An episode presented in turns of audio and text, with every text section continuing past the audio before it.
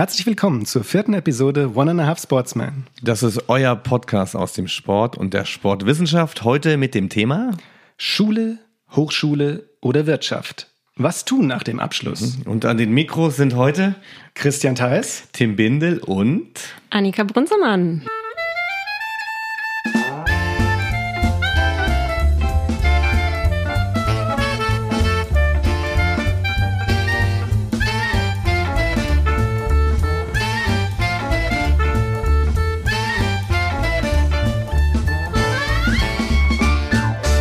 Heute direkt mit einer Premiere. Wir haben einen Gast das erste Mal oder eine, eine Gästin bei One and a Half Sportsman. Annika, und wir wollen dich eigentlich auch direkt zu Wort kommen lassen. Das heißt, wer bist du und ja, was machst du überhaupt? Ja, erstmal vielen, vielen herzlichen Dank euch zwei, dass ich hier sein kann. Ich freue mich total. Und ja, ich habe tatsächlich auch ähm, Lehramt studiert für die Sekundarstufe 2 und hatte die Fächer oder habe die Fächer Biologie und Sport. Und bin dann tatsächlich den klassischen Weg gegangen, also erstmal ins Referendariat, habe dieses erfolgreich beendet und danach noch ein Jahr in der Schule ge äh, gearbeitet und dort so den Lehreralltag, sage ich mal, kennengelernt.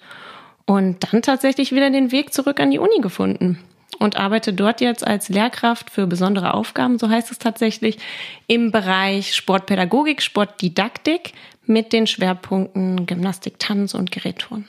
Das ist schön. Ja, genau. Das, und das vereint vieles, was wir hier auch mitbringen. Also unser ein Bindeglied kann ja, man sagen. Sportpädagogik, Sportdidaktik, das ist ja auch unser großes Feld hier. Gymnastik, Tanz haben wir in der Abteilung sogar auch äh, zu tun und beheimatet. Und wir haben total die wertigen Zweitfächer hier: Biologie, Naturwissenschaft, du Mathematik, ne? Ja. Und ich Elektrotechnik. Da kann da jeder nach Hause gehen bei der Sammlung, oder? Warum sind wir alle hier gelandet? Ja, das ist genau. doch heute auch die Frage der Episode. Und äh, da wir ja schnell in äh, praktisch auch ins Thema kommen wollen, jingeln wir einfach mal die erste, die erste Rubrik an und das nennt sich The News.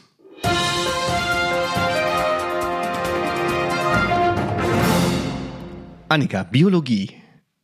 Äh, für 500 Euro. Erste Frage, was weißt du überhaupt noch aus? Wir letztens hatten wir schon mal, ne? was hat man so aus der Schule noch irgendwie, was ist da noch hängen geblieben? Du hast Bio studiert und es ist noch gar nicht so lange her vermute ich mal. Wann, hast du, wann war dein, dein Studienende? Äh, 2016 tatsächlich. Siehst du, ist nicht lange her. Also was ja. ist aus der Biologie hängen geblieben? Oh, einiges ja. doch tatsächlich, weil ich mich ja auch dann in der Schule noch ganz viel mit der Biologie beschäftigt habe und da tatsächlich auch nochmal, ja, als Lehrer doch nochmal alles so ein bisschen mich einleben, einlesen musste, bevor ich das natürlich den Schülern beibringe. Also doch, also ich gehe schon noch durch den Wald und kann hm. die eine oder andere Blume bestimmen, das auf jeden Fall. Eine praktische Wissenschaft, ein bisschen zum Angeben, auch wie der Sport ja auch. Ne? genau.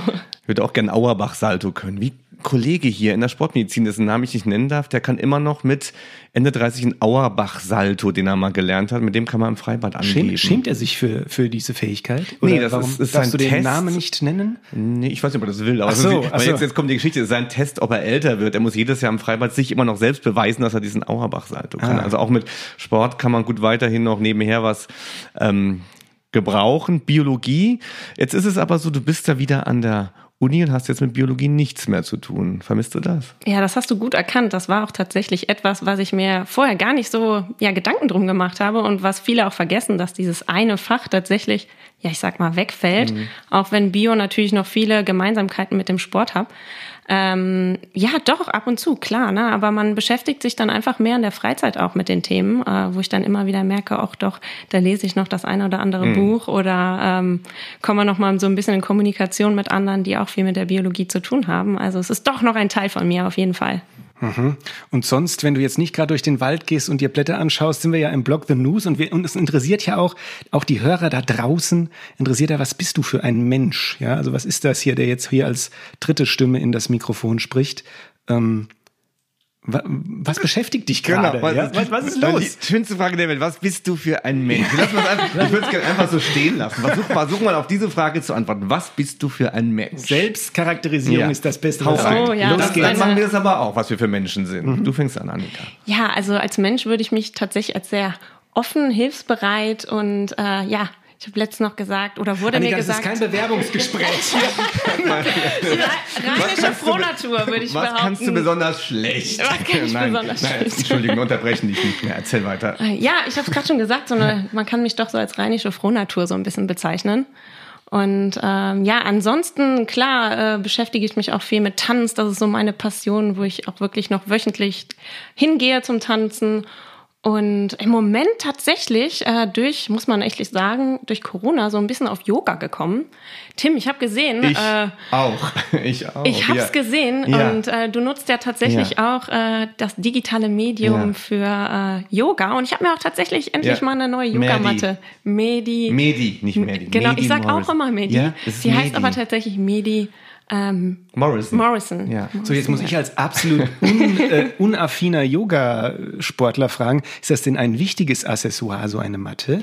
Tatsächlich. Voll. Und es gibt auch echt Unterschiede. Unmöglich ja. ohne Mathe. Ja. Ich hatte wirklich keine gute Matte und Oha. die rollt sich dann immer zusammen, Ja. dann äh, bleibt man da hängen. Die ist zu kurz, ganz wichtig, Yogamatten müssen lang sein. Äh, und da habe ich mir jetzt mal was gegönnt. Oh, man gönnt sich das? Ah, Total. Okay. Genau, also ich finde auch, dass so Räume total entschlackt werden müssen. Da darf nichts rumstehen. Ich habe mit diesem ganzen Yoga-Ding auch so die Leidenschaft entwickelt, Räume möglichst leer zu machen. Also alles, was in Regalen ist, sonst hinter Türen zu verstecken und irgendwelche Pflanzen dahin zu stellen. Das muss genauso aussehen wie bei Medi Morrison. Bei mir gerade. Die Atmosphäre Ja. muss stimmen. Ah, es tut gut, oder? Auf jeden Fall. Also ich will das nicht mehr missen. Ich habe das wirklich jetzt in der Zeit, wo ich nicht, sag ich mal, ins Fitnessstudio etc. gehen konnte, angefangen und ich will das echt beibehalten. Also das ist schon, ich merke das schon. Man sitzt ja auch viel. Hüftbeuger dehnen ist sehr wichtig. Wo, wobei, jetzt- wobei mir diese, nur einmal, Moment, du darfst gleich wieder mitmachen. Ich hole mir einen Kaffee heute. Wir, müssen gleich wieder, wieder, wir kommen schon wieder nicht zum Thema. Wobei dieser ganze Namaste, dass dieses, also diese Geschichten mir manchmal ein bisschen zu übertrieben sind. Da muss man seine Mundwinkel hochmachen und sich selbst ein Lächeln schenken. Da, kannst du das? kannst du dir selbst ein Lächeln schenken Ähm, Ich und dich bedanken ja, bei dir? ich versuch's. Okay. Also ich glaube schon, dass so, ähm, also wo ich auch echt noch Probleme habe, sind so Meditation. Hm.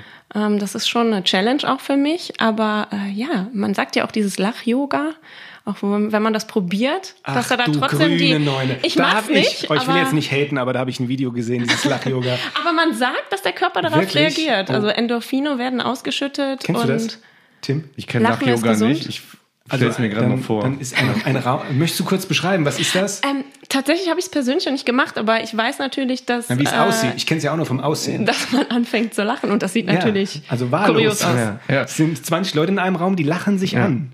Die lachen sich aus, nee, an. Nee, also man an, lacht sich ja. an, freundlich an. Ja, Genau, Okay. ja. Gut, ja. Aber das ist ja natürlich nochmal was anderes. Ich will nur damit sagen, dass ja, es bewirkt vielleicht etwas, wenn man sich da selbst die Dankbarkeit schenkt. Ähm, da kommt immer die Frage eigentlich, wenn es darum geht, was man gerade so macht. Was macht die Dissertation, die Doktorarbeit? Die ist übermorgen fertig. Hören wir das nicht mehr länger auch an. schon etabliert. Genau, ich habe, also man muss auch Doktoranden motivieren, seine Doktorarbeiten auch wirklich stetig äh, zu begleiten. Das ist wie ein Berg, vor dem man steht. Man darf da nicht locker lassen. Das ist wie eine Wanderung. Aha. Christian, ich hoffe, du bist da nie in einer Pause. Du musst da immer, immer weiter den Gipfel. Siehst du den Gipfel schon? Ja, der Gipfel ist, äh, äh, wie sagt man, ich stottere schon wieder, merkst Ja. du? Mir fehlt das passende Wort. Er ist zugehangen mit Wolken und ich wollte sagen so Steinern. Also. Ja, du wirst Aber äh, ja. durch diesen Podcast nicht ausreichend Popularität bekommen, um die Dissertation irgendwann beiseite sage zu legen. da sag ich nur eins, Challenge accepted. also, Macht diesen äh, Menschen nicht berühmt. Ich wollte es gerade sagen. Ähm, das ist ja auch nicht Ziel der Sache. Annika, jetzt Ja. sind wir schon wieder ähm, völlig weg und ähm, wir schließen den News mal. Also Lach-Yoga gehen wir als nächstes an, würde ich sagen. Ja, als zu dritt.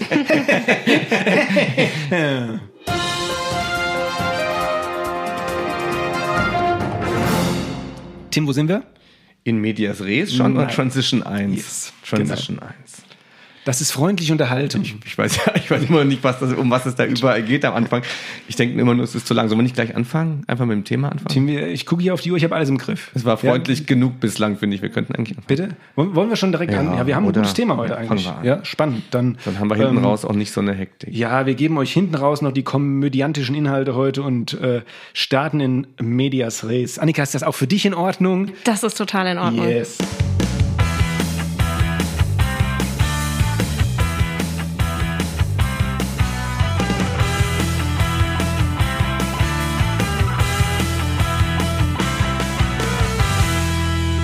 So, wer sich vorstellen mag, Annika und ich, wir sind im herabschauenden Hund aktuell und Christian sitzt ordentlich am Tisch. Mit dem Kaffee. genau, es geht also los. Ja, wir befassen uns mal ähm, mit, wir stellen uns mal vor, man beginnt ein Studium mit, mit viel Enthusiasmus für den Lehrer- oder Lehrerinnenberuf und hat Sport gewählt und hat noch ein zweites Fach.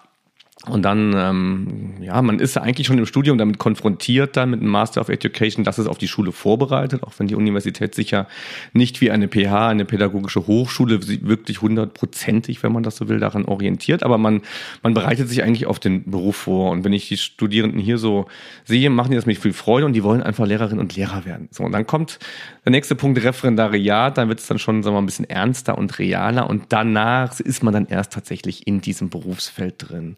Annika, du bist diese ganzen Stationen durchlaufen. Ich bin die nur teilweise durchlaufen, weil ich recht früh an der Uni geblieben bin.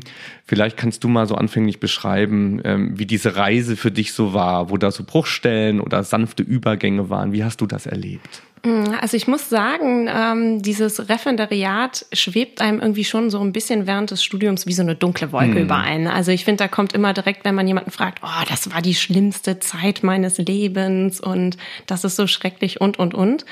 Und ich habe ja ziemlich schnell dann nach meinem Studium das äh, Ref gestartet. Und ja, ich muss sagen, teilweise stimmt's. Mhm. ähm, aber wir wollen natürlich heute auf jeden Fall mal so ein bisschen aufklären. Und ähm, ich kann sagen, es ist eine unglaublich intensive Zeit, ähm, wo man viel lernt, mitnehmen kann und ähm, ja, also gut würde ich sagen, nochmal auf die Schule auch vorbereitet mhm. wird. Das vergessen auch immer viele. Viele wollen schon nach dem Studium perfekte Lehrer sein. Dabei ist das Referendariat ja auch Teil der Ausbildung, wo man sich weiterentwickeln kann. Und worum es heute ja auch gehen sollte, ist, dass dieses Referendariat oder die Schullaufbahn keine Sackgasse sein muss, denn das wollen wir heute auch ausloten. Mhm. Wer dann im Referendariat oder vielleicht im Studium auch schon merkt, ich will eigentlich gar nicht in die Schule, für den gibt es vielleicht noch andere Wege.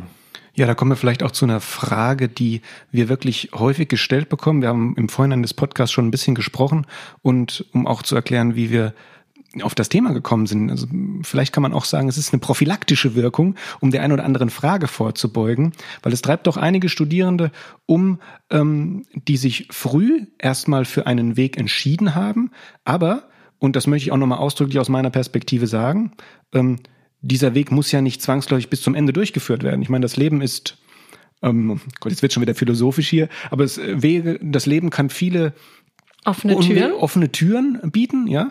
Und wir wollen so ein bisschen vorstellen, welche offene Türen man wahrnehmen kann und was es so für Optionen gibt. Annika, jetzt hast du ja aus dem Ref zurück eine weitere offene Tür begangen, kann man das so sagen, und bist zurück an die Uni. Genau. Wieso überhaupt? Ja, also ähm, ich habe nach dem Ref tatsächlich dann nochmal in der Schule gearbeitet, um den Schulalltag auch nochmal kennenzulernen. Da muss man ja auch sagen, dass der sich natürlich vom Ref unterscheidet und stand dann tatsächlich vor der Entscheidung, hey, möchtest du jetzt an der Schule bleiben?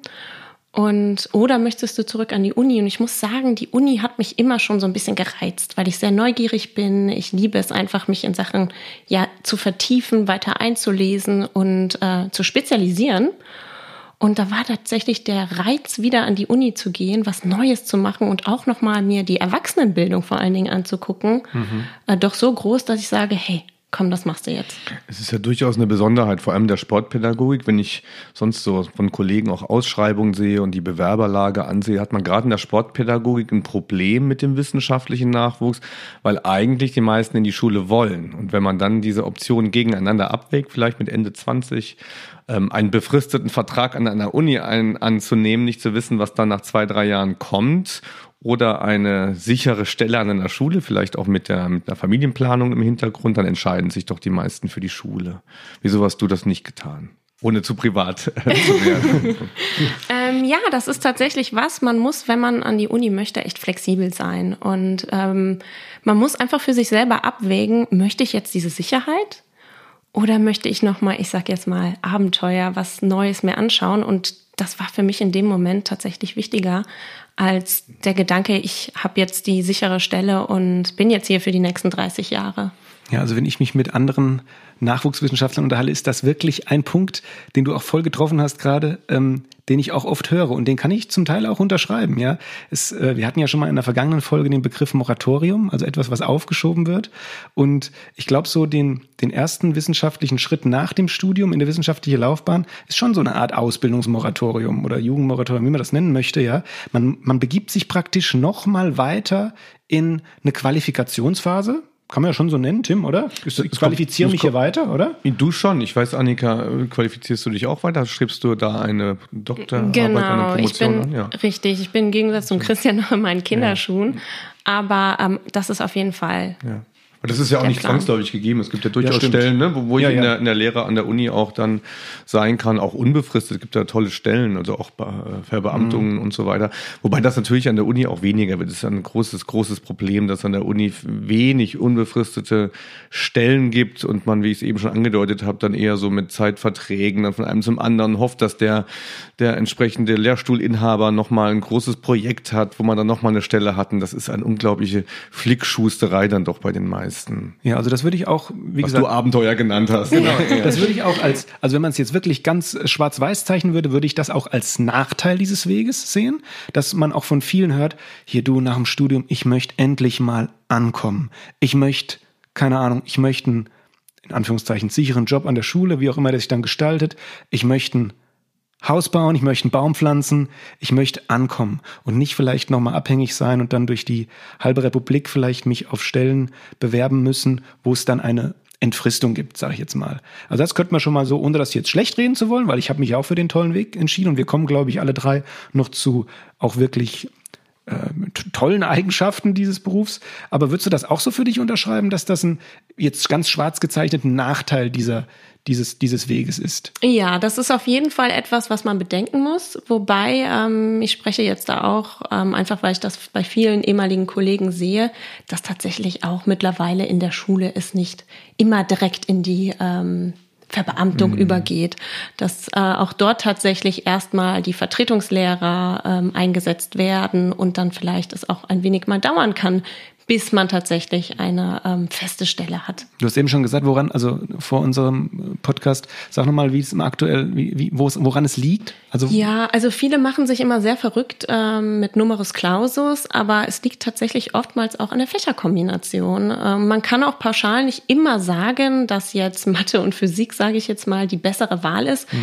Ähm, es gibt auch Schulen, die suchen nach Erdkundelehrern. Also man muss da auch ein wenig Glück haben und äh, zur richtigen Zeit am richtigen Ort, sage ich jetzt mal. Ist auch sicher von Regierungsbezirk zu Regierungsbezirk, von Bundesland zu Bundesland unterschiedlich. Aber es sind ja zum Teil schon, ich will das nochmal versuchen zusammenzufassen, wirklich Themen genannt worden, die einen auf die Wege bringen, die, die sehr groß sind, ne? wie man sein Leben lebt als ein Abenteuer oder in Sicherheit. Und ich glaube, so würde ich die, wenn man die ganze Sache so anpackt, kommt man eigentlich ganz, kommt man auf eine ganz bestimmte Philosophie, weil bei der Fächerwahl würde ich auch nie kalkulieren und sagen, so was wird irgendwo gebraucht. Ich muss das Ja. machen, was, auf was ich Lust habe. Und jetzt bin ich ja auch Vater und das, das versuche ich auch zu vermitteln, diese ganze Taktiererei, was soll ich vom Beruf werden? Ich finde das, wenn man anf anfänglich sein Leben schon so angeht und sagt, geh nach deinem Interesse, geh dorthin, wo du richtig Lust hast. Und dann kann es auch Tanz sein, dann kann es irgendwas in den Künsten sein, wo Eltern sagen würden, oh Gott, wie willst du da jemals? Ich finde das super wichtig, dass man dieses eine Leben, das man hat, wirklich interessengeleitet lebt. Da sagst du was Ja. Richtiges, Tim. Äh, vor allen Dingen, das wechselt sich so schnell immer. Man kann das gar nicht sagen. Also mir hat man auch, ich weiß nicht, ob du das genauso siehst, Chris, ähm, gesagt, oh, wenn du fertig bist, äh, Biologie und Sport, uiuiui.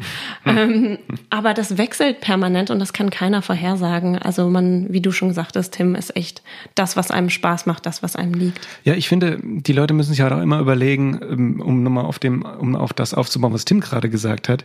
Ich arbeite dann in dieser Fächerkombination, ich stapel jetzt mal niedrig, 40 Jahre. Also ich bilde mich irgendwie aus am Studium, ich sage jetzt mal, ich studiere ein bisschen länger, keine Ahnung, sechs, sieben, acht Jahre oder noch länger, ähm, aber muss dann, wenn ich das durchziehe, 40 Jahre plus unterrichten oder ja, ungefähr in den Fächern mich bewegen. Also da würde ich schon das auch voll unterschreiben, dass ich mich wirklich nach meinen Interessen leiten lassen sollte. Aber wenn ich mehrere Interessen habe, dann muss man auch sagen, mach Mathe, Sport. Mathe kannst du gut korrigieren, Sport musst du gar nichts korrigieren. Da musst du nicht diese ewig langen Englischaufsätze und sowas da durchgehen. Das ist ja furchtbar. Ich saß mal im Zug neben einem offensichtlich einen Englischlehrer, der hatte da eine Klassenarbeit von der achten Klasse und der hat die mit einer Akribie da versucht zu korrigieren, während ich in der gleichen Zeit irgendwie drei Bachelorarbeiten korrigiert habe. Das müssen wir nachher rauslöschen, das Ja. stimmt nicht.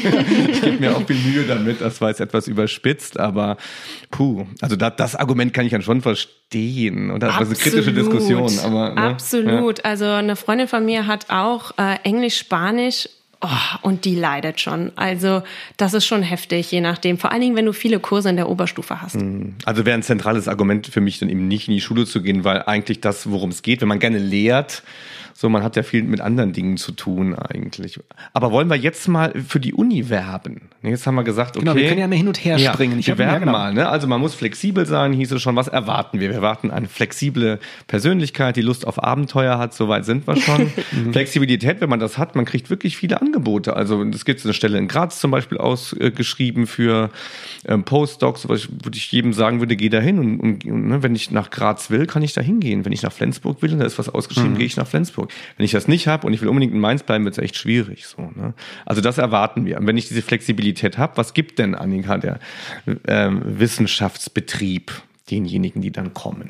Ja, vor allen Dingen die ähm, Möglichkeit, sich für einfach noch weiter zu spezialisieren. In meinem Fall Gymnastik, Tanz, das, was ich liebe, wo man sich jetzt tatsächlich ein ganzes Semester mit beschäftigen darf, was in der Schule äh, ja mal hoch, vielleicht mit einer Klasse dann äh, sechs Wochen oder irgendwas in die Richtung ist, dass man konkret sagen kann, boah, hey, super, ich kann mich mit einem Fach länger beschäftigen. Das ist auf jeden Fall gut. Und dann gibt es natürlich noch ganz viele andere Sachen, wie wir es gerade schon gesagt haben, mit flexibel arbeiten. Ich glaube, Christa, kannst du auch das was zu ja, sagen, ne? Das ist ja so mein Steckenpferd, ja. ähm, flexibles Arbeiten, wenn die Studis, äh, da kann ich jetzt auch direkt mal auflösen, wenn die Studis manchmal Mails zu aberwitzigen Zeiten von mir kriegen, ja, ich sitze dann wirklich vor dem Computer und schreibe diese Mail und die ist nicht programmiert, bitte sende die nachts um halb eins ab. Ähm, ja, also das ist so mich, für mich ganz toll. Ja, gut, da muss man natürlich auch einen Vorgesetzten haben, der da mitmacht, glaube ich. Es gibt, kann natürlich auch sein, äh, dass das, ähm, ich sag mal, das schätze ich am wissenschaftlichen Arbeiten, dass man nicht zwangsläufig ähm, einen 9-to-5-Job hat, ja, und man dann arbeiten kann, wenn es läuft. Und bei mir läuft es ganz oft abends, ja. Ich schätze das, wenn ich im Zug sitze, dass ich da arbeiten kann. Ich habe ganz viele Kumpels, die in der Industrie oder in der Wirtschaft sind und da jetzt vielleicht schon ein Vergleich dazu, die fahren dahin, arbeiten da, gehen aber auch aus der Tür und sind oft fertig. Ja, und das habe ich gelernt hier oder in, am wissenschaftlichen Arbeiten. Das ist zwar flexibel in den Arbeitszeiten ist, würde ich als mega positiv beschreiben, aber es ist auch eine Riesenherausforderung, sich selbst Auszeiten zu nehmen, weil man eigentlich nie frei hat. Man hat, es gibt immer was zu arbeiten und man kann immer arbeiten. Aber das ist tatsächlich auch was, ähm, was wir auch in der Schule auch finden. Also überhaupt, wenn wir uns mit ja der Lehre beschäftigen, äh, muss man sich bewusst sein, dass es kein Job ist, wo man jetzt morgens um acht hingeht und um 17 Uhr nach Hause kommt und eventuell Feierabend hat. Also selbst in der Schule ist es auch so, dass man auf jeden Fall die Struktur haben muss und dann auch, ja, den Ehrgeiz und den Elan zu sagen, okay, jetzt arbeite ich abends noch, ich muss Sachen vorbereiten. Ähm, das ist dann tatsächlich, sage ich mal, äh, oder kriege ich bei Freunden mit anders, die jetzt so ein einen 9-to-5-Job haben tatsächlich. Mhm. Aber ich glaube, die grob vorgegebene Struktur ist in der Schule doch etwas stärker, oder? Ist stärker schon allein durch den ähm, sehr engen Stundenplan. Vor allen Dingen, wenn du jetzt die volle Stelle hast, dann ist es doch äh, mehr Fächer beziehungsweise mehr Stunden in der Woche als jetzt in der Uni und auch durchgetakteter. Also du hast da wirklich kaum Zeit. Äh, von den einen Raum geht's schon wieder zum nächsten. Als Sportlehrer bist du dich noch am Umziehen, dann läufst du von der Sporthalle in den Bioraum. Äh, da ist schon, äh, also vormittags hast du da schon, ich sag mal, Stress. Mhm. Ich würde mal ein bisschen was ähm, ergänzen, um dass man sich das Berufsfeld ähm, an der Universität ein bisschen besser vorstellen kann. Ne? Also wir sprechen jetzt nicht von Professuren, sondern wir sprechen von wissenschaftlichen Mitarbeiterinnen, wissenschaftlichen Mitarbeitern. Da können wir, glaube ich, nochmal so die Arbeitsfelder ein bisschen unterscheiden. Wir haben Lehre auf der einen Seite, wobei da die Verträge recht unterschiedlich sind. Also eine Lehrkraft mit besonderen Aufgaben, auch je nach Bundesland und so weiter und so fort, hat unter Umständen 18 Semesterwochenstunden Lehre auf einer vollen Stelle in Rheinland-Pfalz. Also sehr viel mit Lehre beschäftigt, mit Erwachsenenbildung, wie du es anfänglich genannt hast. Wie viel hast du, Annika? Hast du wahrscheinlich so viel? Oder? Genau, ja. ja. 18? Äh, 16. 16. Ja, das ist also das ist also schon ganz ordentlich. Ne? Ich habe neun, Christian, du hast vier in deiner Qualifikation. Hast du vier, ne? Vier SWS? Ja, mal so, mal so. Wir, wir, Im, Im Durchschnitt. Wir basteln uns hier sowas. Aber da sieht man schon zwischen vier und 16, da ist schon ein großer Unterschied. Das heißt, Christian, deine Stelle ist natürlich voll auf Forschung ausgelegt ne, und auf, auf Weiterqualifikation ausgelegt. Und Annika, deine Stelle ist schon eher eine Stelle, die soll auch sehr viel das Institut eben in Lehre unterstützen an dem Punkt. Und das sind schon mal große Unterschiede. Dass du überhaupt noch Zeit findest dann zum Forschen, das musst du dir ja auch dann stark erarbeiten. Also nicht jede Unistelle hat, hat diesen starken starken Forschungsanteil. Ne? Man kann auch an der Uni quasi lehren. Und vielleicht können wir den Punkt mal ein bisschen bearbeiten, wie das Lehren an der Universität sich vom Lehren in der Schule unterscheidet. Du kennst ja beide Welten, Annika. Ja, auf jeden Fall. Wir fangen mal mit der Schule an. Ne? Das natürlich dann ganz ähm, groß ist der Erziehungsaspekt, den wir so nicht mehr ganz so stark ausgeprägt in der Uni haben. Und was ganz groß ist, ist auch die Aufsichtspflicht. Also da hat sich ja wirklich sehr, sehr viel verändert.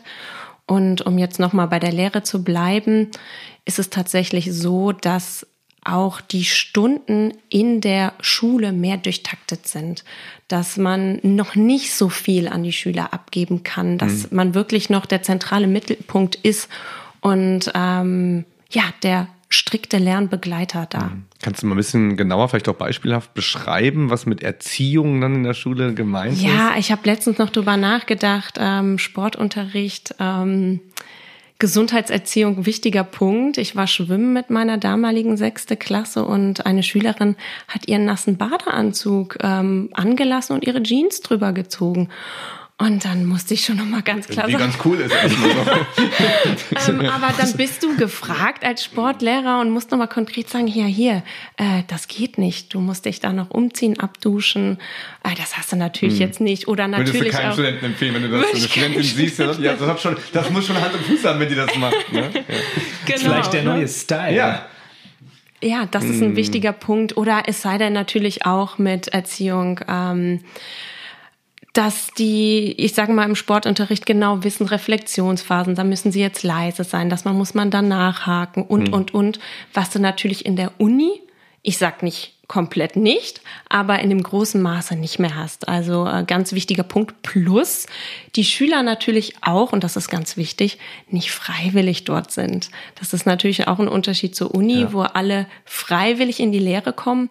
Und ja, also ja, also ich sag mal, so ist, so ist der Grundgedanke. Genau, der Grundgedanke ist so, genau. Aber natürlich in der Schule bist du dafür zuständig, du musst die motivieren, du verbringst unglaublich viel Zeit, dass ähm, deine Stunde so aufzubereiten, dass die Schüler da wirklich mitmachen, Spaß haben, dass das an die Lebenswelt äh, anknüpft, um natürlich da möglichst ja sie zu motivieren. Der Unterschied, das hat äh, Roland Reichenbach, ein ähm, Erziehungswissenschaftler, mal gesagt, die Autorität in der Schule ist eine eingeforderte Autorität, während die an der Universität eine gegebene Autorität wird. Das ist ein großer Unterschied. Ne? Dann die Schüler dann tatsächlich das akzeptieren müssen, dass du da diesen Sportunterricht machst. Und in der, in der Uni kannst du immer sagen, wenn es dir nicht passt, wenn das nicht dein Thema ist und du das nicht machen willst, dann kannst du nach Hause gehen, wählst ein anderes mhm. Studienfachpunkt. Ne? Das ist das, was man deutlich sieht. Und ich finde, das muss man auch, das ist eine große Aufgabe in der Schule. Ich hatte, hatte das letztes Mal schon, dass man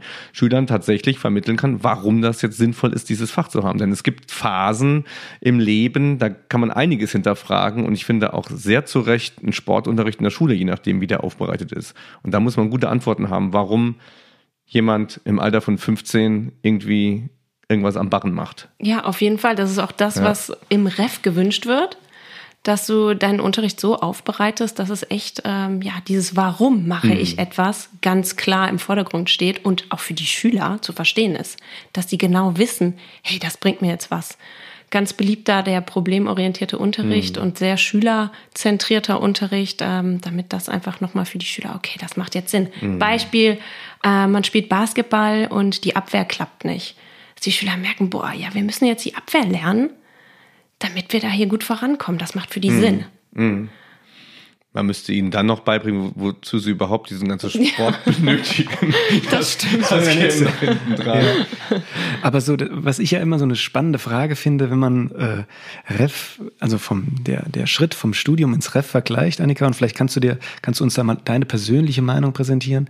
Was ähm, hat dich äh, im Studium am meisten, wenn man das überhaupt festmachen kann, auf den Lehrerberuf vorbereitet? Kann man das Kann man das festmachen oder war das so ein Mischmasch, dass man sagt, ich wurde allgemein universitär gebildet und bin dann irgendwie ins, ins Ref gerutscht oder sowas? Also wenn wir vom Ref jetzt tatsächlich sprechen, sind es eigentlich die Möglichkeiten, Lehre zu halten oder auch Stunden zu halten in verschiedenen Unterrichtsfächern, besonders äh, in der Methodik Didaktik der Sportarten. Mhm. Ganz wichtig, ähm, vor einer Gruppe zu stehen. Also das habe ich auch ganz oft bei Referendaren gesehen, die auch vielleicht nicht einen Übungsleiterschein oder im Verein tätig waren, dass das schon ein Unterschied ist, in so einer großen Sporthalle zu stehen und äh, Lehre zu halten.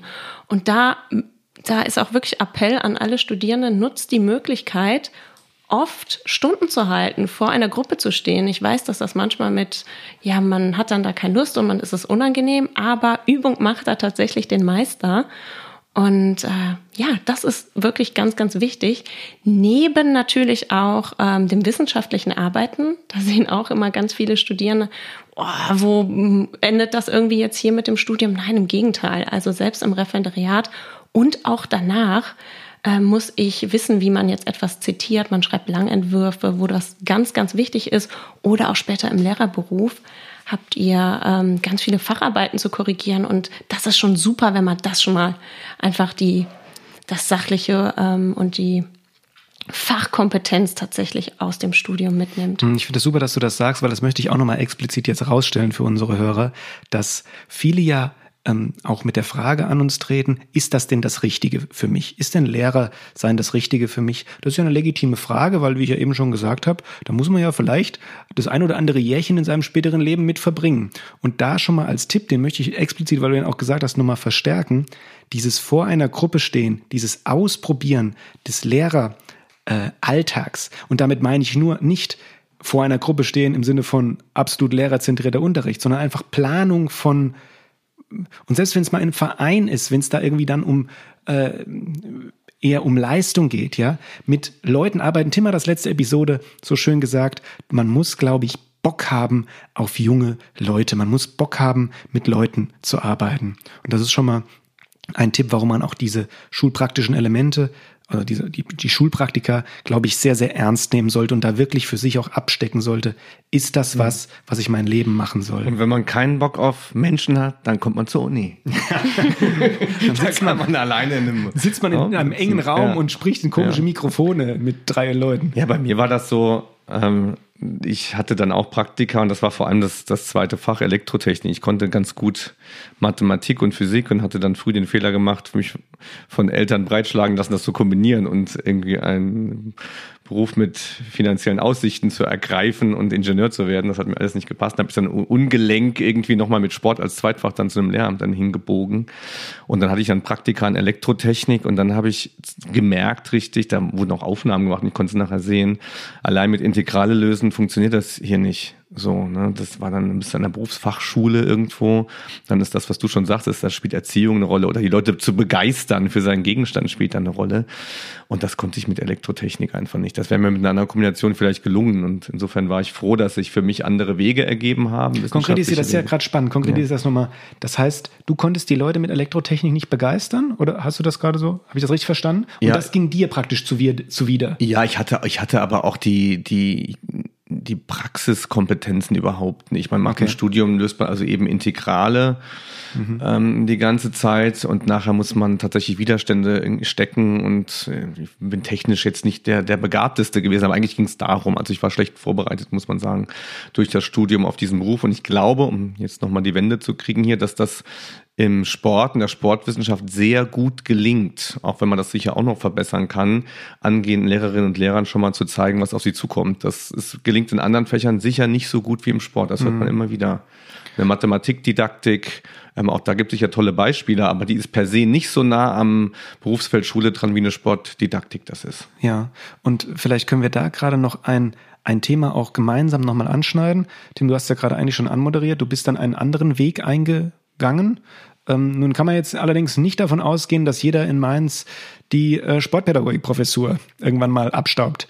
Ähm, was gibt's denn sonst noch für Möglichkeiten, Annika, wenn ich ähm, ist jetzt eine sehr äh, freche Frage, aber ich weiß, dass du die ein oder andere Antwort darauf hast aus deinen Seminaren. Wenn ich jetzt einen, ich sage jetzt mal einen Bachelor of Education, Master of Education möchte, nicht an die Schule und auch nicht vielleicht an die Uni, Was ist denn dann los? Ja, also da gibt es schon tatsächlich noch andere Möglichkeiten. Ähm, viele waren zum Beispiel oder haben den Weg gewählt, an ähm, Verlagen oder in Verlagen zu arbeiten, Schulbuchverlagen, weil sie einfach die Expertise haben, sage ich jetzt mal, wie erstelle ich Material, wie ähm, schreibe ich Texte, um es schülernah zu konzipieren. Ähm, eine Freundin von mir ist tatsächlich dann auch ähm, in einem Trainee-Programm glücklich geworden und hat da die äh, Teilnehmer begleitet. Also auch Lehre an anderen Standpunkten ist möglich. Also es, ob das jetzt eine Bank ist oder andere Trainee-Programme, äh, sehr gute Möglichkeit. Oder um jetzt nochmal auf den Sport zurückzukommen, da gibt es natürlich auch noch super Verbände oder Vereine. Ähm, ich nenne mal ein paar, wie zum Beispiel Behindertensportverband oder ähm, ja andere Organisationen, äh, wo man sich auch tatsächlich noch mit Sport beschäftigt, aber dann vielleicht mehr mit Organisation und weniger mit der Lehre an sich. Also meine Idee von Universität, die ich auch mit, mit vielen teile, ist ja die, dass es am Ende ein Master of Education da steht. Und das heißt nicht, dass man da zwingend jetzt in die Schule gehen muss. Man hat einfach einen Meister in Pädagogik sozusagen. Und damit ist ja auch vieles möglich. Also ich kenne auch Beispiele, dass sich Studierende sehr für Outdoor-Sport interessiert haben. Aber Tim, wenn ich da, ich finde es ja. spannend, was du gerade sagst, wenn ich da kurz einhake dass diese Möglichkeiten sind vielen ja nicht bekannt. Ja, genau. Genau, das deshalb ja. äh, vielleicht nochmal für euch da draußen. Deshalb machen wir gerade diese Episoden, weil was genau was Tim gerade gesagt hat, die Möglichkeiten, die auch mit dem Meister ja. geben, die sind ja vielen nicht bekannt. Ja, also da würde ich auch motivieren, wenn wirklich großes Interesse ist, äh, Selbstständigkeiten sind ja auch eine Möglichkeit. Ich kenne viele, die in so pädagogische Reisen anbieten, zum Beispiel im, im Outdoor-Bereich was machen. Ich kenne auch persönlich jemanden, der eine Kletterhalle aufgemacht hat und hier ein pädagogisches Programm anbietet. Aktuell laufen auch gerade viele kommerzielle pädagogische Angebote, die, die interessant sind. Und da muss man aber den Mut haben, eine Firma zu gründen, sich selbstständig zu machen oder ähnliches. Aber da kann man auch an der Uni beraten und Kontakte finden für solche Wege.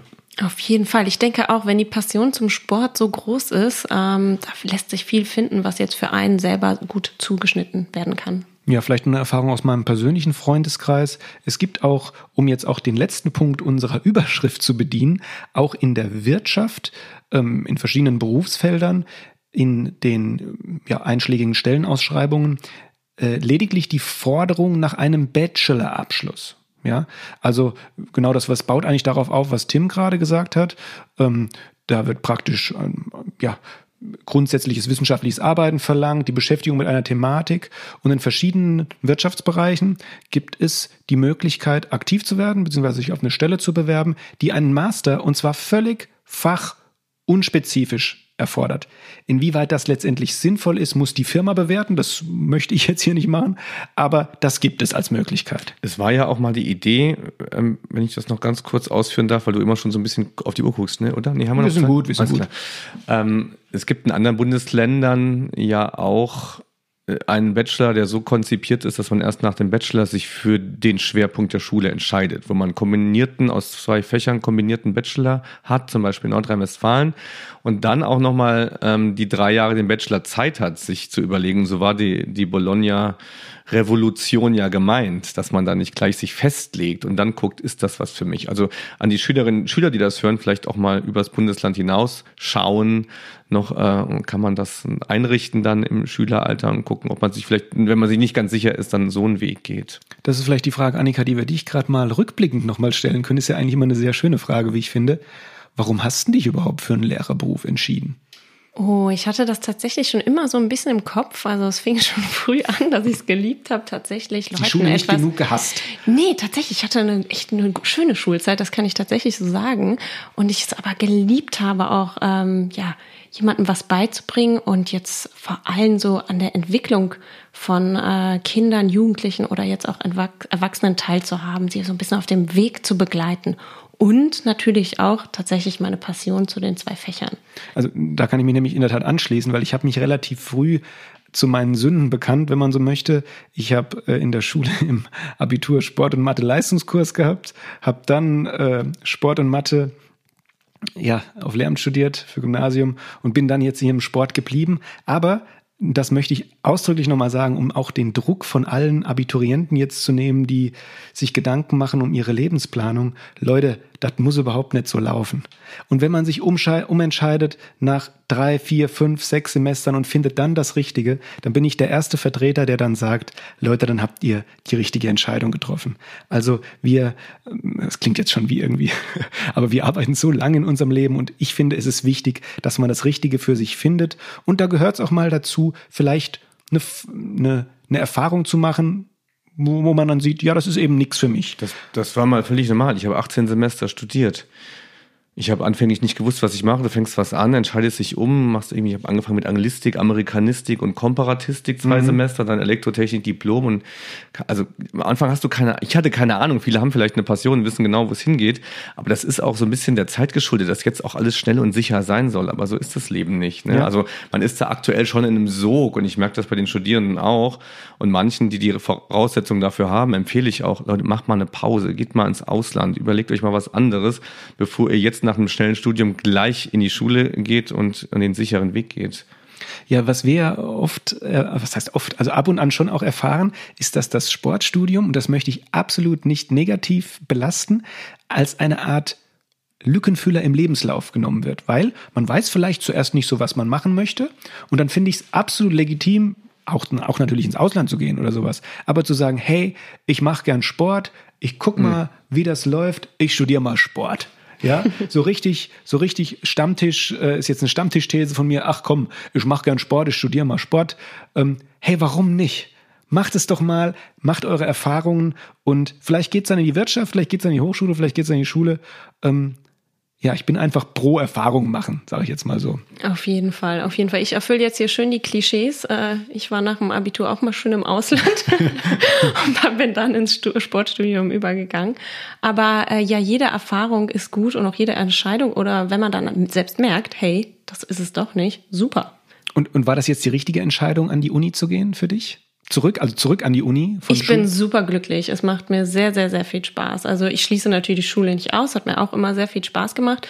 Ähm, aber ich bin im Moment sehr, sehr glücklich und äh, freue mich auf jeden Fall. Also die Arbeit mit den Studierenden ist toll. Wo siehst du dich in 30 Jahren? In 30, uiuiui. Ähm, Kann man mal rechnen. Ja. ähm, ja, am, oh, Liegestuhl, am Liegestuhl in Malle. Ja, dann tatsächlich wahrscheinlich immer noch am Arbeiten. Ja, ich denke auch. Und ja, ich hoffe ja noch äh, glücklich in der Lehre. Das wäre so mein Ziel auf jeden Fall. Ich hoffe, ich sehe in 30 Jahren eine Doktorarbeit. Übermorgen. ähm, eine Sache, die, die jetzt ich noch im Hinterkopf habe die ganze Zeit, die, die, weil ich vielleicht der, der beste Vertreter am Tisch dafür bin, noch mal ein bisschen genauer dieses wissenschaftliche Berufsbild mhm. Äh, zu zeichnen, ohne jetzt zu weit auszuschweifen. Das hat sich auch verändert in letzter Zeit. Also ich konnte da noch relativ individuell eine Dissertation verfassen. Du kannst das jetzt vielleicht auch noch gerade so, aber die nächste Generation kann das eventuell nicht mehr. Das, da wird schon ein, der, ein, ein harter Wind der naturwissenschaftlich geprägten Normierung an der Uni. Das heißt, wir müssen alle gucken, dass wir irgendwie erstens Gelder kriegen. Also man hat viel mit Antragschreiben zu tun, dass die Uni will Geld sehen und die Uni will Punkte sehen in tollen Journalen. Muss das sein, was da veröffentlicht wird in Zukunft sehr viel international. Das macht es für die Pädagogik nicht einfach, weil wir viele Begriffe in der Vergangenheit sehr, Gott sei Dank, sehr intensiv bearbeitet haben, was überhaupt ähm, Sport ist, was Erfahrung ist, was eine Perspektive ist. Wir haben tolle Geister in der Sportpädagogik gehabt. Das ist jetzt schwer für solche Freigeister zu arbeiten, weil man sehr stark häppchenweise guckt, wie man publiziert. Am besten mit international mit Zahlen und Tabellen und äh, in, in Journals, wie schon gesagt, die, die, die hoch bepunktet sind. Man unterliegt an der Uni sehr stark mhm. einem wirtschaftlichen Druck. Das muss man ganz klar sagen. Insofern gibt es dann auch Arbeitsbereiche, wo man als Mitarbeiterin oder Mitarbeiter da sicher sehr stark mit Antragstellen zu tun hat, mit Geld sammeln, mit Publizieren, nicht zu wissen, ob das veröffentlicht wird und nicht. Also du, nimmst das ja auch wahr hier bei den Doktoranden ja, ja. in anderen, vor allem naturwissenschaftlich geprägten Arbeitsbereichen. Das ist schon eine wirtschaftliche Maschine auch geworden. Was ich doch und da noch anfügen muss, als kleiner ähm, vielleicht auch eine Frage an, an Team gerade, weil du hast ja schon gesagt, du hast die, äh, ich sag mal, erfahrenste Person in dem Zusammenhang. Wie findest du, wird mit wissenschaftlichem, Na also ist jetzt vielleicht eine sehr, sehr große, ketzerische Frage, aber wird im Vergleich zu anderen Ländern in Deutschland mit wissenschaftlichem Nachwuchs umgegangen?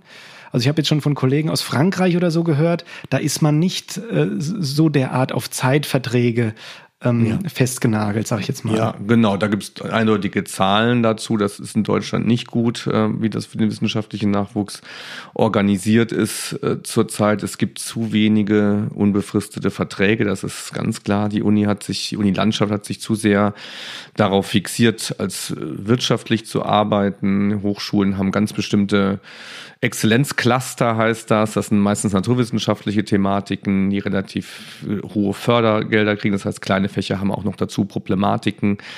Ähm, aber ich will da, will da auch gar nicht demotivieren. Wir sind zum, vor allem in der Sportpädagogik sehr gut aufgestellt und das liegt daran, dass es den Sportunterricht gibt. Das heißt, wir haben zahlreiche Lehrstühle, ich glaube, es sind 65 im deutschsprachigen Bereich, die sich um Sportpädagogik kümmern. Das heißt, wir haben eine ganz gute Stellenlage eigentlich. Das muss man schon wirklich sagen. Und wenn jemand wirklich interessiert ist, das merkt man im Studium auch, ähm, an den Themen der Sportpädagogik und der ist da früh dabei. Und da empfehle ich, sich zu fragen bei den Dozenten, ob ähm, studentische Hilfskraftstellen frei sind, wer, wer schreiben kann und wer denken kann. Für den, glaube ich, sind die, sind die Chancen gut. Genau, das wäre auch so mal ein letzter Punkt, Annika, nochmal ähm, oder um, um eine gemeinsame Runde zu finden. Wenn jemand sich für die ähm, unseren mittleren Begriff, die Hochschule, schon früh interessiert, ähm, hast du einen Tipp? Was wären denn so die ähm, ja, was kann man denn früh machen, um sich da vorzubereiten? Oder was, was, ja, was hilft einem, diese Laufbahn einzuschlagen? Seine Perspektive. Mhm. Ja, Tim hat es ja gerade auch schon was angesprochen. Es ist wirklich der Kontakt zu den Dozenten an sich, äh, wo man vielleicht äh, als Hiwi arbeiten kann, wo in welchen Projekten vor allen Dingen man sich beteiligen kann. Ähm, vielleicht kann man schon mal die eine oder andere oder mit der, in der einen oder anderen Veröffentlichung arbeiten, dass man da schon mal ein bisschen reinschnuppert. Ähm, oder vielleicht, das finde ich auch eine gute Idee, ähm, schon mal AGs anbietet, ähm, dass man mal so ein bisschen in die Lehre regelmäßig reinkommt äh, und ja das ganze System einfach so ein bisschen kennenlernt. Mhm. Ja, wunderbar. Das ist, kann ich direkt so weitergeben an unsere Studis, die das oft fragen. Und eine Sache möchte ich wirklich noch mit reingeben, äh, ja, zusätzlich dazu. Leute, die Abschlussarbeiten, sowohl Bachelor- und Masterarbeiten, da schon erste Erfahrungen im, auch im empirischen Forschen zu machen ist ein Riesenpluspunkt, hat mir total weitergeholfen. Dann ähm, schafft man sich sozusagen eine Grundlage, wo man später dann mitarbeiten kann. Also nehmt diese Abschlussarbeiten wirklich, Bachelor-Masterarbeiten auch als Möglichkeit, euch selbst zu entwickeln. Ja, schon Hausarbeiten eventuell auch ein Seminar. Ja, oder in Hausarbeiten. Zeigt, dass ihr was könnt und zeigt, dass ihr frei denken könnt. Das finde ich auch immer ganz spannend, weil das ne, irgendwas nachkauen und was andere schon hier und da, also mal gute Ideen haben, das mag ich gerne. Ja, ich glaube, wir haben einen bunten Eindruck aus den äh, verschiedenen Berufszweigen ähm, ja, präsentiert. Annika, hast du noch was als als Roundabout so am Schluss, wo du sagen möchtest, hey, das ist meine Message nach draußen? Oh ja. Schule, würde, Hochschule, Industrie oder Schule, Hochschule, Wirtschaft? Ich hätte, ich hätte, nee, ich hätte tatsächlich noch so einen kleinen Appell an die Studierenden, die Los. sich äh, gerade im Sportstudium befinden. Und zwar ist es die Dokumentation. Äh, das ist wirklich das, was ich finde, bei vielen Studierenden noch so ein bisschen untergeht. Ähm, man nimmt so viele tolle äh, Stunden mit, Stundenentwürfe, dass man sich wirklich mal schon mal die Zeit nimmt, das gut zu sortieren, denn das kann euch im Ref tatsächlich gut helfen.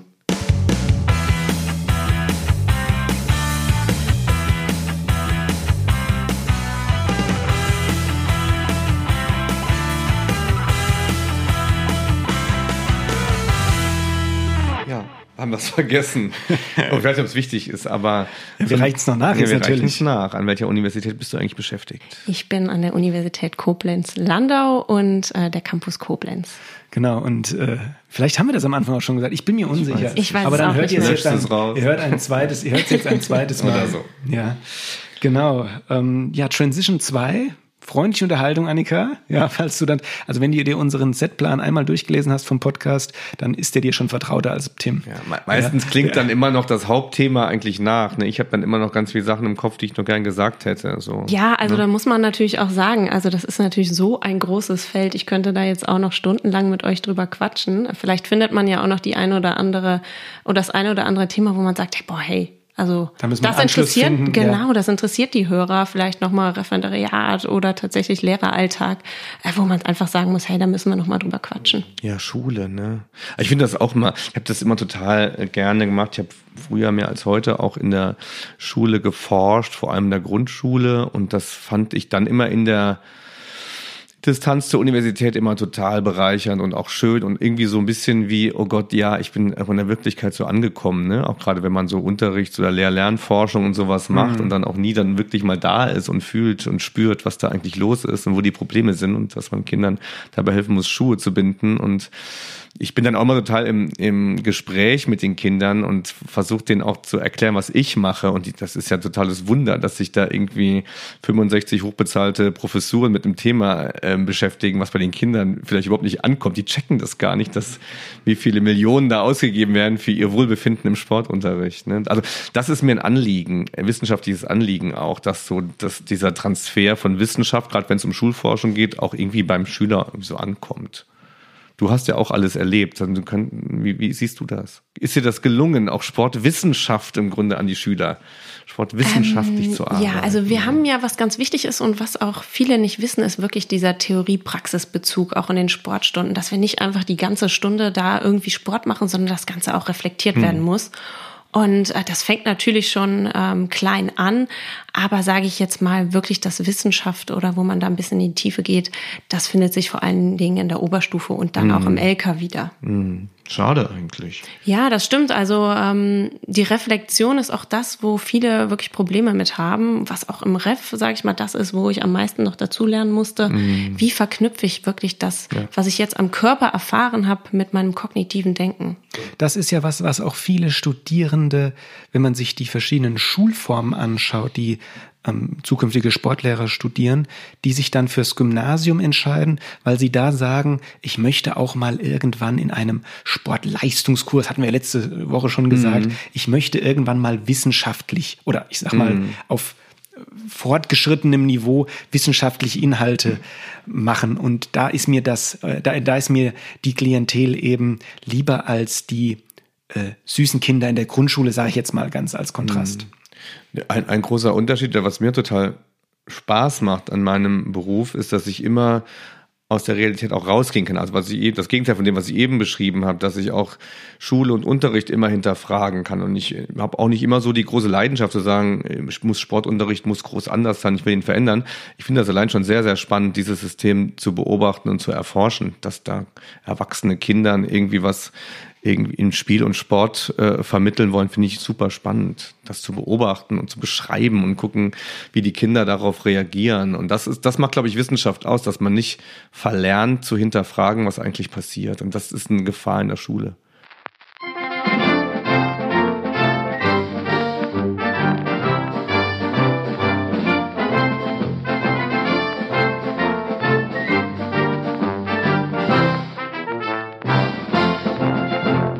Once Upon a Time. Und wir gehen immer weiter zurück und heute ist das letzte Mal, wo ich das aus meinem Leben noch schöpfen kann und nächstes Mal bin ich auch dann in Nirvana. Also Opa Bindel kann genau, heute noch aus dem Geschichtsbuch Wir befinden uns, um kurz zu erklären, also pro Episode geht es zehn Jahre rückwärts, vierte Episode, 40 Jahre zurück. Wir befinden uns im Jahr 1980. Annika, du darfst den Anfang machen. Ja, da war Wo ich auch du? noch nicht in Planung und noch lange nicht in Sicht, also Wer minus weiß? 10. Wer weiß, Annika? ja, ja, aber ähm, tatsächlich, ich glaube, es war der 19. August 1800, äh, 1980. Reinhold Messner besteigt den Mount Everest äh, tatsächlich das erste Mal ohne Sauerstoffgerät. Ei, das ist doch schon Anekdote. ein sportliches Event. ja, auf geht's. Spannende Figur, dieser Reinhold. Hat er nicht irgendwie seinen Bruder da noch in den Anden verloren und so was? Finger verloren. Finger verloren. Großes Thema für Kinder. Zehn. Finger zehn, ja. Und irgendwann taucht er nur noch auf so, über so Dia-Vorträgen, sieht man den manchmal noch das gesehen. Ist er noch im Fernsehen? Ist das noch eine Fernsehfigur? Oh, ich habe hab lange nichts mehr gesehen. Wie alt ist er mittlerweile? Oh Gott, ich weiß nicht. Boah, jetzt bin ich auf. Das war wieder eine Frage. Die das reichen, das reichen wir noch nach, Leute. Wie alt ist äh, Und dann der Bergsteiger? Das ist auch schon so ein Kindheitsthema, Bergsteigerei. Irgendwann gab es das Thema, dass der Mount Everest doch nicht der höchste Berg der Erde ist. Welcher, welcher, Frage an euch, welcher war da plötzlich im Geschäft? Äh, Kilimanjaro? Nee. Ich bin raus. Der K2. Ach, Ach so, der ja. K2. Wahrscheinlich denken sich die Hörer jetzt, ah, ja, jetzt ja. sagen sie, ja klar, jetzt, dann, ach, hätte ich doch gleich Ich gewusst. weiß nicht, ob das wieder revidiert wurde. Ich hab, irgendwie, einfach, als Kind habe ich immer schon nicht viel so gemerkt. Wie hoch ist denn der Mount Everest? Ich glaube, ich weiß es auswendig. Ihr wisst es auch nicht. Nee. Ja. 8000, ja, 848 Meter. Ah, okay. Aber die wachsen oder schrumpfen. Vielleicht ist da in den letzten 40 Jahren auch was passiert. Ja, es bleibt spannend, Leute. Ja, ich will euch nicht weiter blamieren, Wenn ihr, Christian. wenn ihr, ich überlege mir jetzt auch so Fragen, die ich hier einfach so rausdonnere. Bitte. Ähm, nämlich meine Anekdote, Tim, oh, meine Anekdote, Mhm. mein Erlebnis aus dem Jahr 1980. Das hast du 1980 erlebt, ist nicht mal Was ich gespannt. erlebt habe, Ja. ich war schon noch in anderen Sphären. Ähm, welcher Tennisstar wurde da geboren? Jetzt du? Weiblich? Ähm, M- Ma nee, Quatsch, die ist Martina Hingis, Nee. Amerika. eine Amerikanerin. Ja. Jennifer Caprietti. Nee, also wir lösen auf. Ja. Weißt du's? Nee. Äh, Venus Williams. Ah, oder erinnere ich mich auch noch dran, als sie zum ersten Mal bei French Open. Also kenne ich doch noch die- Amerikanerin, oh Gott. Kenn, Ich ja, hab jetzt ja. nachgeguckt, Kenne ich noch die sicher. Headline in der Zeitung, aber bitte, das ist dein, deine Geschichte. Ja, ich habe nicht viel mehr Ja. dazu zu erzählen. Ich habe mich auf dieser Episode kurz vorbereitet, aber das fand ich, äh, also auf diese, auf diese Once Upon a Time Blog. Aber ich möchte euch sagen, dass ich auch gerne mal bald wieder Tennis spielen möchte. Und das war ja eine der ersten Sportarten, die auch wieder jetzt erlaubt war im Corona-Kontext. gell? Hm. Man Mit Golf, glaube ich. Ja, Golf, man, man hat mir gesagt, ich soll mal die Tennisanlage hier der Uni besuchen, die wäre so toll. Ich Ist doch gar nicht da. so weit weg hier, ja, oder? Eben, ja. Ja, kannst du Tennis spielen? Ich kann ein bisschen Tennis spielen. Oh, dann lass ja, gehen, los. Ja. Den Aufschlag kann ich nicht, aber ich finde, es geht auch ohne. Wobei Ja. das ist eine coole Bewegung. Ja, Tennisaufschlag ist eine coole Bewegung. auf jeden Fall. Ja.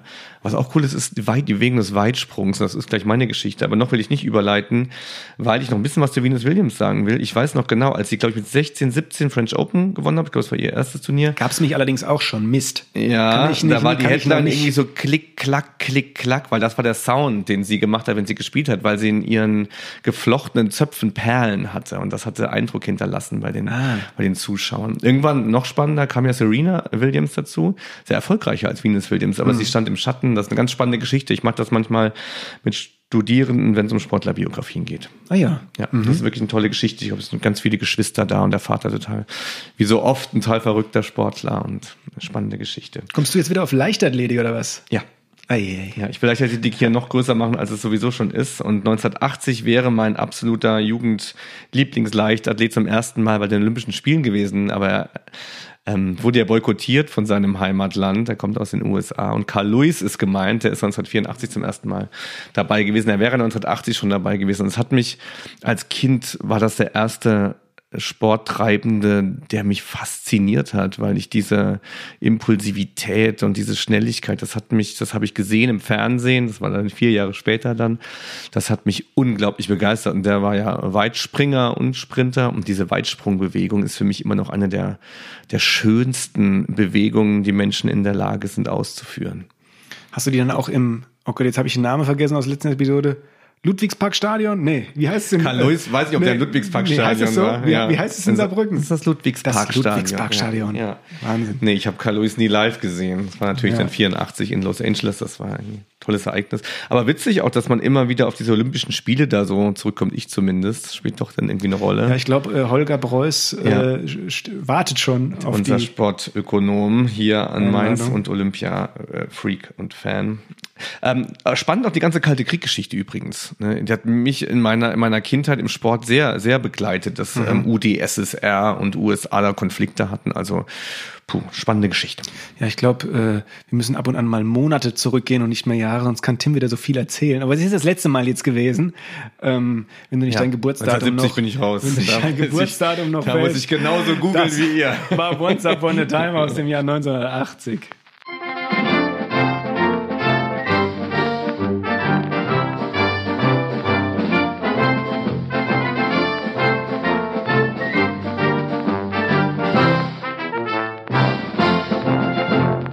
Annika, danke.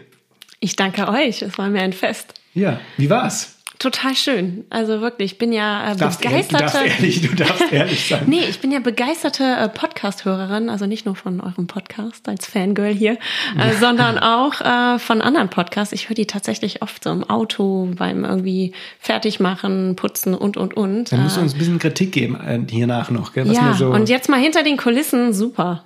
Hat mir sehr gut gefallen. Ich höre überhaupt keine Podcasts. ja. nur, nur den eigenen. Nicht mal den. Doch, den höre ich mir natürlich an zur Nachbereitung. Ja. Ich glaube, das wird eine ganz gute Sache hier. Jetzt muss ich ja sagen, ich glaube, das ist ein ganz guter Podcast. Sonst klappt das ist wie bei Zurück in die Zukunft, sonst kommen wir total durcheinander. Ja, wir haben ja, ich finde es schön, dass wir mal ein bisschen Einblicke auch geben können in so Gedankenstrukturen von ja, Leuten aus der Uni und auch so, was die biografisch so erlebt haben, dass das ähm, nicht alles im Leben so vorprogrammiert sein muss. Ich glaube, das wird ganz schön deutlich und das nimmt auch, was ich so, wenn ich mit auch meinen näheren Verwandten irgendwie spreche, die dann noch jünger sind, da gibt es teilweise einen unglaublichen Druck auf den Schultern und das tut mir teilweise leid, weil ich denke, hey Leute, ihr seid noch so, gut, jetzt bin ich jetzt ja auch noch nicht, wir sind ja auch noch nicht, Annika, ich gucke mal uns zwei an, wir sind ja auch noch nicht hier die Grandparents, ja. ähm, äh, Tim, du ja auch noch nicht. Aber ähm, er schmunzelt. Ähm, Wichtig ist, dass äh, man seinen Eltern erklären kann, was man macht. Ja, genau, das ist wichtig. Ja. Aber ich finde auch. Ähm, Wir wollten Muttertag mal machen. Druck, Leute, äh, bevor Tim jetzt mit Muttertag anfällt, Druck von den Schultern nehmen ist, glaube ich, ab und an mal ganz wichtig. Ich will da noch kurz ähm, wirklich dazu was sagen, weil ich noch was ganz Wichtiges finde für die Hörer auch. Ähm, solange man authentisch ist, ob jetzt im Studium, im Ref oder danach, also das ist wirklich was, was man nicht verlieren darf. Mhm ähm, kann einem eigentlich nichts passieren. Ohne anderen dabei zu schaden. Ja. Ohne anderen, da haben wir es wieder, ja. ja ohne anderen dabei das muss man immer ab und zu noch hin. Ja. Seid authentisch, ja. ohne anderen zu schaden. Sehr gut. Oder einfach ein sehr guter Schauspieler. Das kann ja auch sein. Wie ich zum Beispiel. Ich bin überhaupt nicht authentisch, ich kann nur gut schauspielern. Wie bei Goffman, wir alle spielen ja nur Theater. Im Grunde sind alles Rollen, die wir da einnehmen. Ich glaube, Annika, wir können dann aus dem herabschauenden Hund so langsam wieder hochkommen. Ich würde sagen, ich bin über, den, über den Vinyasa. Ab ins Vinyasa, Ab ins genau. Vinyasa. Gott, was. Genau, und dann würde ich sagen, falten wir die Hände vor der Brust, die Daumen sind am Brustbein, da kannst du ruhig jetzt auch mitmachen, ja, okay. Christian. Und ähm, wir können uns alle bei uns selbst bedanken, dass wir lächeln. uns lächeln, dass wir uns diesen schönen Podcast geschenkt haben. Ja, und wir müssen, Leute, wir müssen unseren Claim aber heute bearbeiten, jetzt zum Abschluss ganz schnell. Ja. ja ähm, weil, kannst du dich erinnern? Es passt ja, ja heute ja. nicht. Ich moderiere dann mal an. Das war One and a Half Sportsman. Ihr habt eine Frage. Wir haben drei Antworten. Und die eine Antwort hat Tim Bindel. Die andere hat Annika Brunsemann. Und ich bin Christian Theis. Also Namaste. Namaste.